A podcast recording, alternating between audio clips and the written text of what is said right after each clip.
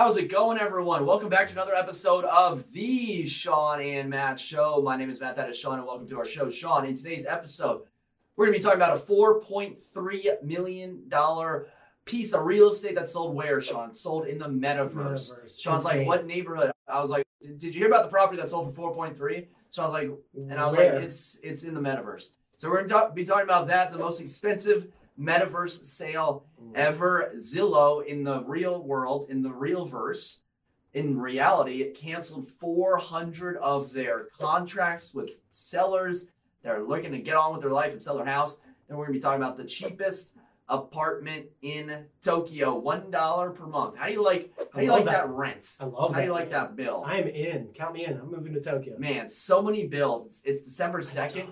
Now I know why Bone Thugs-n-Harmony said, "Wake up! It's the first of the month." Because man, a lot of Bone Thugs, bringing it back. a lot of bills going out for uh, Mr. So Matteo oh, yesterday. man. I got of bills. I I got hit with it too. It's like wow, all that Mhm. um, all that marketing we spend, right? Every time I tell Shawn a problem, I'm like, Shawn, I don't know how to furnish my uh, thousand square foot condo, my my living room. Shawn's like, how about a five thousand square foot house?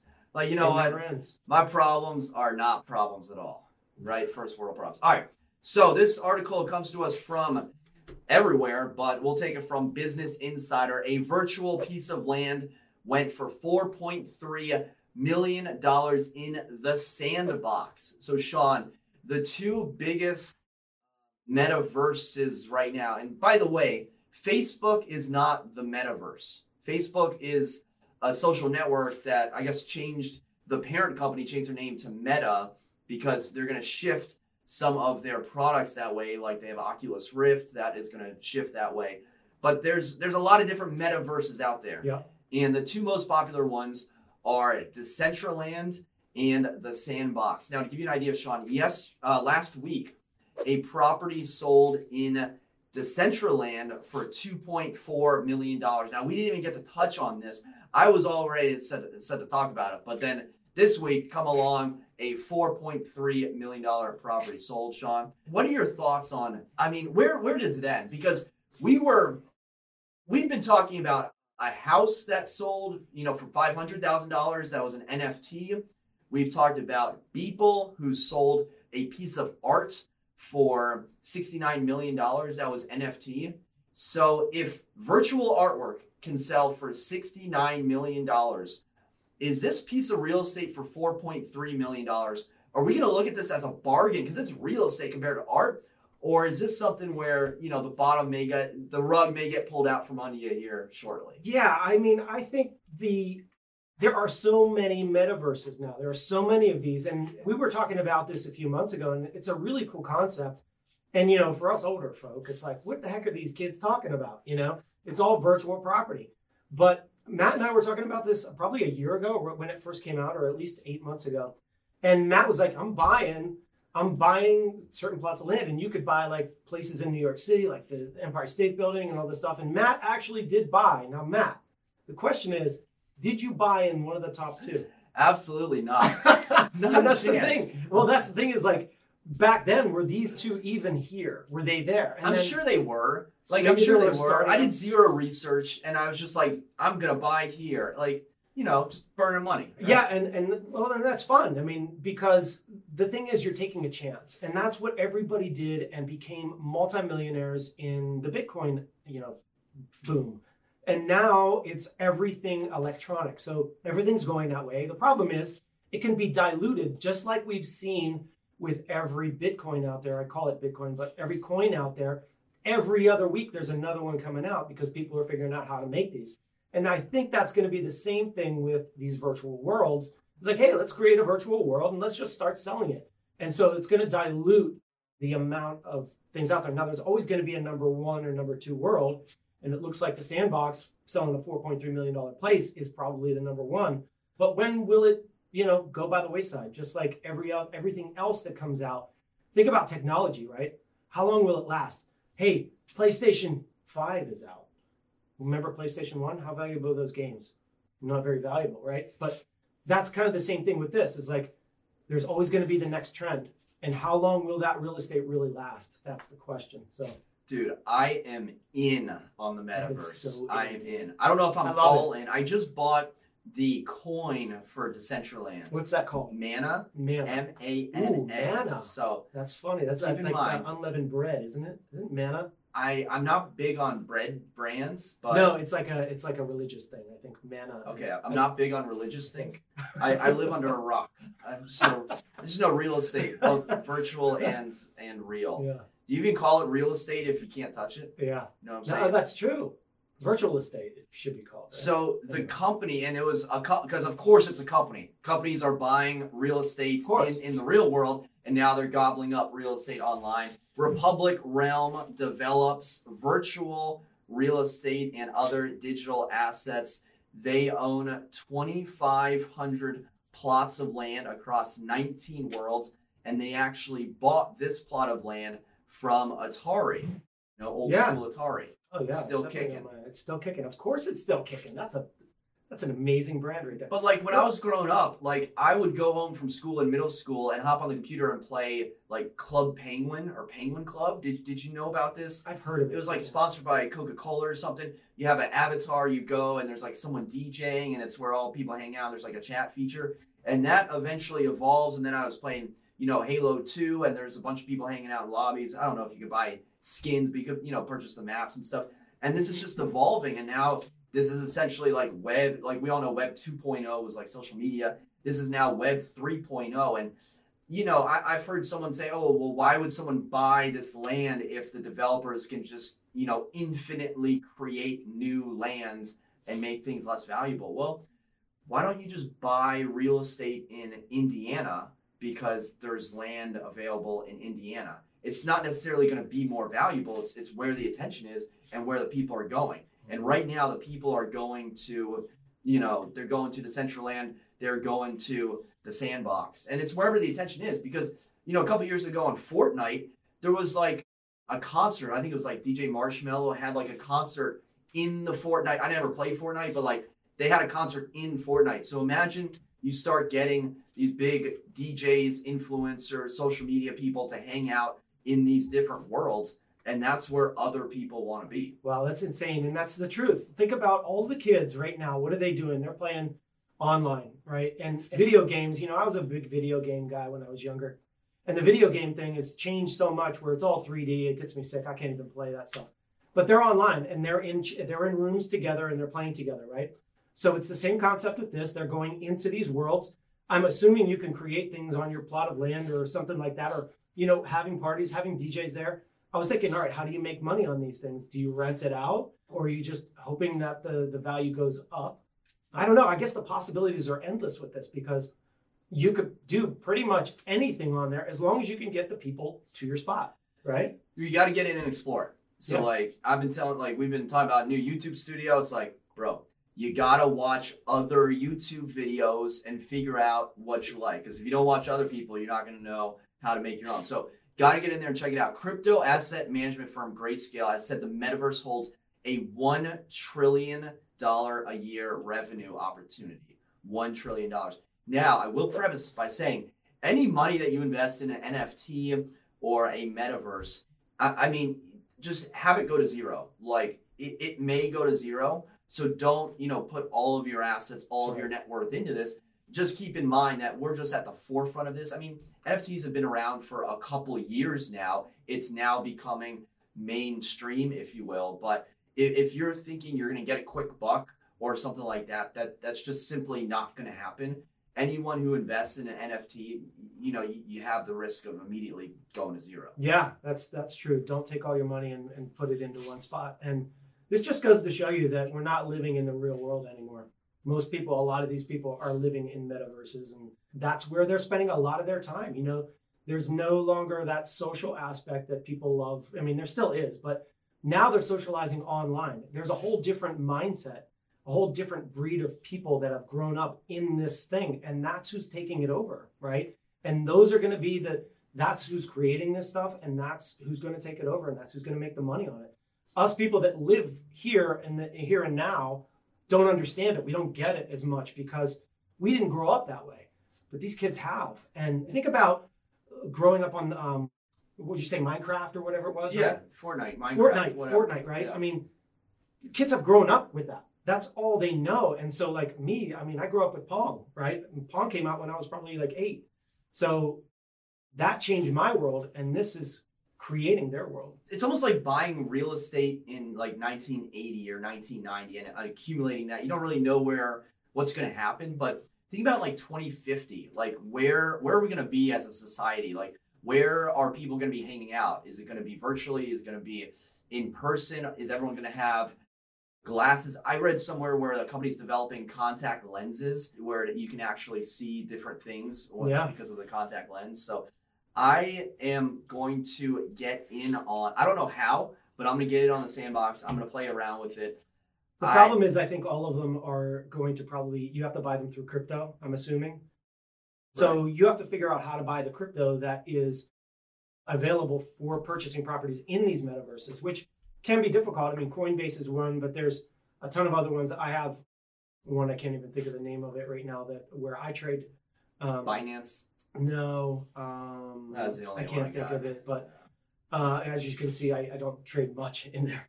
I, I honestly left it. You know, I bought it and left it, and right now, naturally, crypto's down, so I'm down. But these kind of things you don't, you can't watch every day. It's not like, oh my gosh, look how much I made. Oh my gosh, look.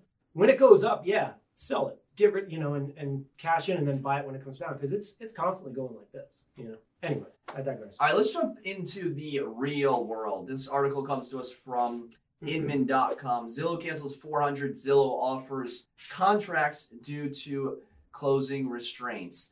Basically, Zillow has canceled approximately 400 of its 8,000 contracts with home sellers nationwide. Shawn, they said that they're going to give the earnest money back and a varying bonus by agreeing to terminate the contract by a certain date. This is bad This is like the if, worst. if you got involved with Zillow offers and you're closing in 2022 like six months from now and you know you're in the process of buying another house and now Zillow's going to back out of yours got to go back on the market in the holidays it's brutal worst of the worst. I mean, this is worst case scenario for these people. I mean, there's so many things we have to talk about this. Yeah, going on in the holiday season, they bought these places in the height of the market when everything was crazy. Zillow bought your house and they paid, a premium. And now these people are going to be like, all right, well, I'm buying. And what it says, what this article says, is a lot of these people were buying new construction. So they're sitting waiting for this house to be done. They're like, all right, great. My, my house is already sold. Uh, I know what I'm getting for it. Therefore, I can afford my next one. And they're banking that Zillow is paying for this. And guess what? Now they are backing out. And in the real world, in, in our contracts, there are a lot of ways that the seller can be sued. Zillow is saying right now is they're just going to release their earnest money deposit and give them a bonus if they are willing to get out of the contract. There's some people that, you know, maybe that'll work for, but two things. One, make sure that you read the contract that you're getting into. From what I read quickly in this article, they have a way out. Zillow has a pretty clean way out because they wrote the contract, right? And you signed it. And now they have the way out. And and that's one thing that when you put your you you give your the faith that somebody's actually going to buy it, you better have recourse so that if they don't buy it, you can get paid. You know, you should you should get some recourse, not only a deposit, and like in our contract, you can you can take the deposit, but the deposit is not the limit of your liability. And what if now that purchase price is they have to sell it for less, and now they're booted out and they can't purchase the next one, right? Or you know, and a lot of times with new construction, you don't have a finance contingency on that side, so there's a lot that can happen. It's so ugly, and please read the contracts and and understand them before you sign them. And that's why it's good to have a real estate agent that understands this stuff because we deal with the contracts every day. Granted, we're not real, we're not lawyers, but we have a contract that is the same every single time, and we know what happens if you back out. Thankfully, it doesn't happen all that often. But Zillow, man, I, I was worried. I was thinking, man, is it worth it for Zillow to back out of these contracts and then get sued? Right? I mean, they, they could totally get sued. Apparently, in the contract, there's a way out, but I was also reading that there could be a class action lawsuit if, if more of these come about. And it also brings the question is how bad is it? Like, how bad did you screw up that you have to back out of these now? Like, I mean, we see that the market's still trending up. We're in the holiday season, but next year it's going to it's probably going to keep going. And so, is it that bad that you've got to get it? Is it was or was it just hey, this is a decision, we're done, we're moving on and gone, right? Yeah, Zillow offered a variety of bonuses. One home seller said that Zillow offered him $3,500 to cancel the contract, $1,000 for the deposit, and then 2,500 as a bonus. First of all, if you're taking a thousand dollar earnest money deposit, you're crazy. I mean, that right there shows you that that homeowner didn't know what they were doing in signing that contract because a thousand dollars is nothing in a, in a home sale. You know, we, we usually say 1% is the very minimum. So a $500,000 house, you're, you're talking 5,000, but even that is pretty slim, you know? You want 10 grand, 15 grand. If it's a big company like that, um, put up the shut up, right? Uh, Zillow agreed on that property to pay three hundred fifty thousand dollars, so a thousand dollar deposit for three. What's what's normal in this area for three fifty? I usually a lot most of the time I don't see less than five grand, right? But what we say is at least thirty five hundred. So sometimes we'll get contracts on a thirty three hundred fifty thousand dollar house and it's thirty five hundred. I'm like, I mean it's one percent, it's fine, but I like to see five grand at least. Home sellers in Arizona said that Zillow offered them ten thousand dollars to cancel their contract on a house that was purchased for four hundred eighteen thousand dollars. Zillow, I mean, they, they said they have a way out, and with how it's been going with them selling, you know, they may be like making money by giving up all these properties, right? Because they they're not able to to close on them due to uh, selling restraints, you know, supply chains, yada yada yada. Basically, they want to cut ties as soon as possible. And they say, hey, ten thousand dollars is, is much better than you know having this in the market and have it drop to like fifty thousand dollars. Yeah, I mean that's true. And they currently own or they're under contract, I think, with eight thousand homes. So four hundred isn't isn't a lot. I mean, what's that, a half a percent? But at that point, they're going to own fifteen thousand houses that they've got to unload. That's a that's a ton of houses. Well, it won't surprise you that their stock is still not not good, not Still great, dropping. not great, Bob, not great. Um, still around fifty three dollars per share. Wow. The Zillow CEO apologized, but he said his core business and brand remains strong. I'm so torn on on Zillow leads because there's so many top agents that use them and close a lot of business from them, but at the same time, they're I don't want to say they're putting themselves out of business because these you know teams could be doing like millions of dollars in GCI, but I'm just like okay, you're you're feeding the beast, you're you're winning, but you're still buying leads and paying a brokerage to essentially put you out of business in the long run. Yeah, I know. That's the thing is Zillow, you know, what are they going to focus their energy on? Probably brokerage and their platform.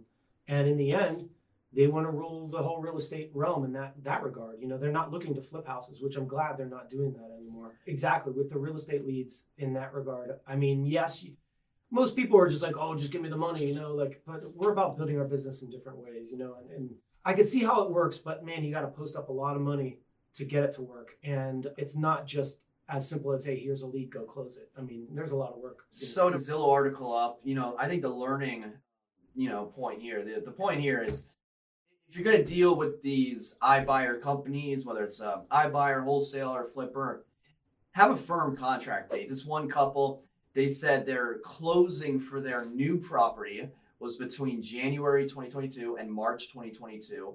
So Zillow put the closing, you know, in February for contract purposes. Then they asked Zillow to move it up to December, and they said nothing could be done about that.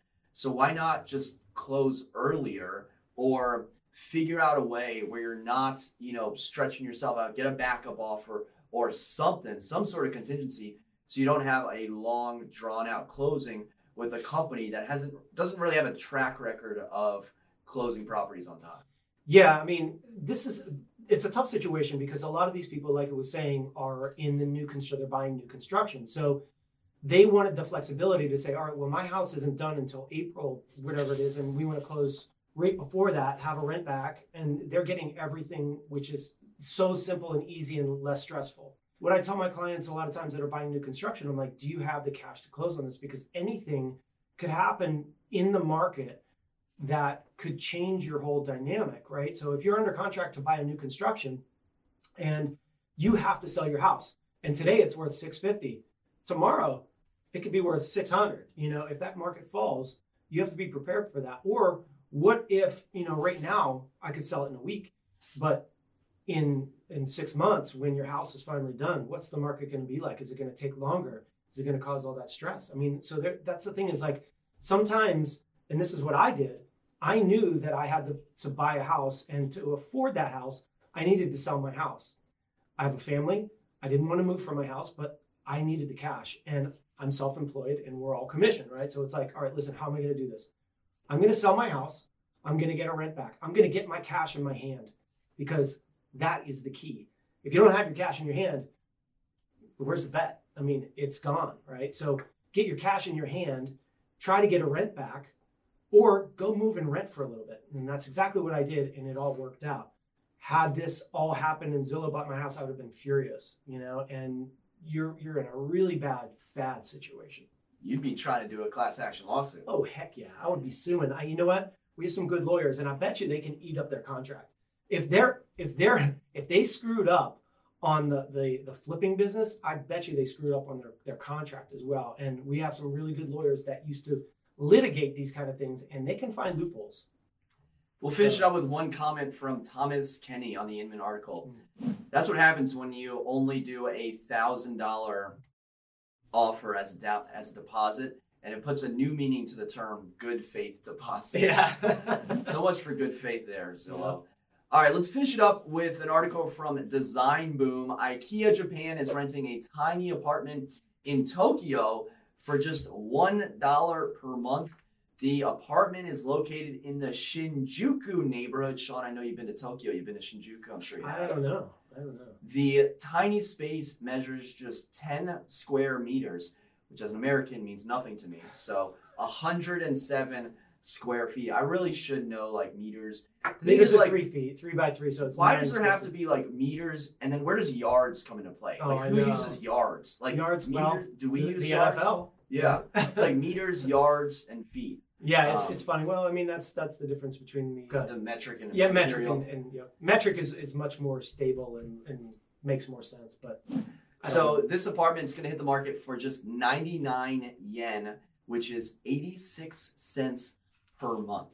wow, Um, Tokyo is the most populous urban area in the world with 14 million people. I've seen different statistics on what city, you know, everyone defines a city as a different Tokyo is area. amazing. Have you been? Yeah, Yeah, it's I mean, like it's like five New York cities. It's like five New York cities, and it's the cleanest city that you can imagine. It's like, I mean, there's not a speck of garbage or anything on those streets. It's crazy. And clean it is. this apartment, it's it's actually two levels. The first level has a little desk area, a little love seat, and a cabinet, and they have all these built in. Basically, it looks like if you were walking through IKEA, it looks like an IKEA setup, and then there's a loft area with the sleeping room. So again, this is this is marketing 101. Like this is brilliant in IKEA's fact, right? So this is IKEA that is IKEA renting this out. Yeah. But they're showing you and they're showing all of Tokyo, which Tokyo and just like New York City, it's small living in small spaces. So they're showing you how you can live in such a small space by renting it out for I mean it's brilliant. It's really smart. I mean, they already own the, the building, I'm assuming, right? So they don't care because it's part of their showroom or part of somewhere close to that. And they're like, well, I mean, people are walking through this anyways. Let's just segment this little space over here. Let's rent it out and then show everybody. Now we're talking about it and it's written up everywhere because it's a dollar a month.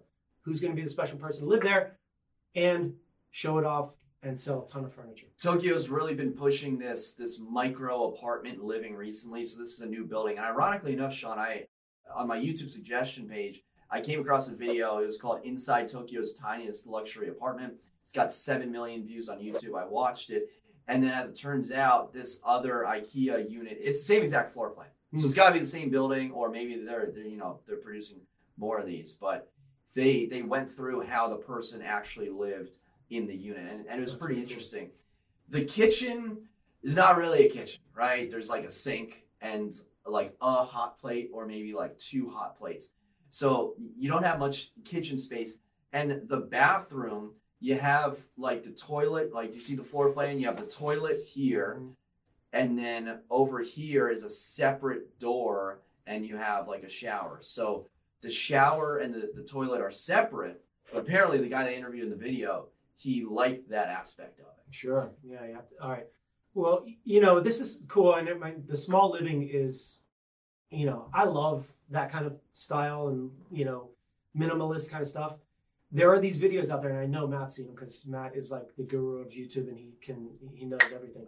But they show these beds that come from the ceiling on wires, or like, hey, here's my desk, and the wall moves out. It's amazing stuff. I mean, so cool. So I love that kind of stuff. So part of what Japan's doing, and IKEA, I guess I should say, part of what IKEA is doing to promote this is they have a uh, a real estate agent um, dressed in a like a funny looking shark costume with a suit on, promoting the property. So he's going around holding up a coffee mug, you know, in the kitchen area, like pointing to things, and even on the listing of the floor plan, it, like where it says like contact agent, they have like the shark of the shark. yeah, like him, like dressed all professionally. This is funny, but at the same time, do you think they were like doing a bit where it's like real estate agents are sharks? Ooh, they were. Of some. That's some meta. That that is, is. literally some meta right there. Yeah. Uh, but they're they're definitely doing the bit where they get someone in a costume and then take the photo inside the real estate listing. Yeah. It's, it's a funny bit. Great marketing. I could live in this for about two days by myself. Actually, no, that's a lie. This isn't a two-person place. No, You no. And the thing is, well. I mean, when you're downsizing, it's really hard, you know. But when you were younger, you know, remember when you were living in that one apartment? And I did a ladder. I did like a loft system. Right. It was. It was kind of like I am the worst um, wood like uh, carpent like carpentry. you give me a nail like it's just it's just not gonna work out. Give me a nail and a hammer and like the fire department's gonna be called. You know what I'm saying? Like it's just not gonna work out. So like it was creaky. I thought I would be working underneath it. I thought it like it was gonna collapse on Yeah. me. I should have just let someone else do it. My head was like six inches from the ceiling. That was cool though. I don't know if I could climb. I I don't know if I'd want to climb the stairs every single night. Yeah. It's good. Maybe have the bed. The, the in the video, the person had his bed on the first level. It was kind of like a futon pull-out Yeah. deal. Neat stuff. Cool marketing from IKEA Japan. The Swedes, Swedes are everywhere. All right. Well, that is the video, guys. Thank you so much for watching. For Shawn and myself. Until next time, we'll see you then. Take care.